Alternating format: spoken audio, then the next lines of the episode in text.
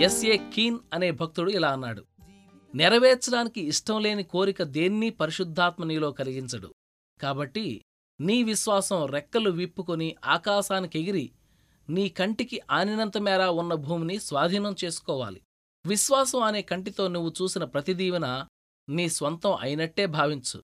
ఎంత దూరం చూడగలిగితే అంత దూరం చూడు. అదంతా నీదే. క్రైస్తవ జీవితంలో ఏ సుదూర తీరాలను చేరాలనుకుంటున్నావో క్రీస్తుకు ఎంత శ్రేష్టమైన సేవ చెయ్యాలనుకుంటున్నావో అవన్నీ విశ్వాసంలో సాధ్యమే. ఆ తరువాత ఇంకా దగ్గరికి రా. నీ బైబిల్ చూపిన దారిలో ఆత్మ నడిపింపుకు విధేయుడివై దేవుని సన్నిధిలో నీ ఆపాదమస్తకము బాప్తిస్మం పొందు. ఆయన తన మహిమ సంపూర్ణతను చూడగలిగేలా నీ ఆత్మనేత్రాలను తెరిచినప్పుడు నువ్వు చూసేదంతా నీ వారసత్వం అన్న నిశ్చేతను కలిగి ఉండు.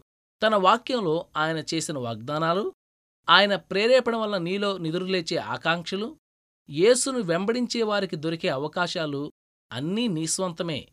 వాటిని స్వాధీనం చేసుకో.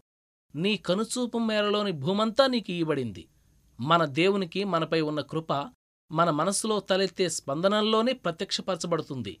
ఉదాహరణకు చూడండి. చలికాలం ముంచుకు వచ్చినప్పుడు ఎక్కడో ఉన్న పక్షి వెచ్చదనం సూర్యరశ్మి కోసం ఖండాలు సముద్రాలు దాటి దక్షిణ ప్రాంతాలకి వలసపోవాలన్న జ్ఞానాన్ని దేవుడు వాటి అల్పమైన మస్తిష్కంలో ఉంచుతాడు. అవి ప్రయాణం ప్రారంభించాక వాటికి ఆశాభంగం కలగడం దేవునికి ఇష్టం కాదు.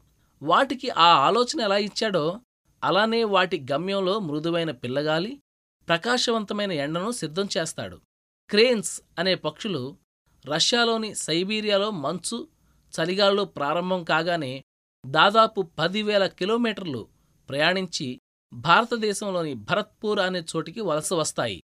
ఇక్కడికి రావాలన్న జ్ఞానం ఆ పక్షులకు దేవుడే ఇచ్చాడు.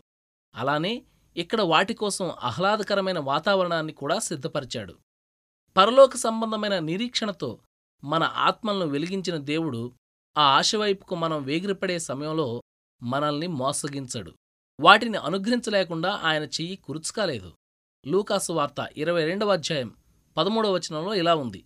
వారు వెళ్ళి ఆయన తమతో చెప్పినట్టు కనుగొనిరి.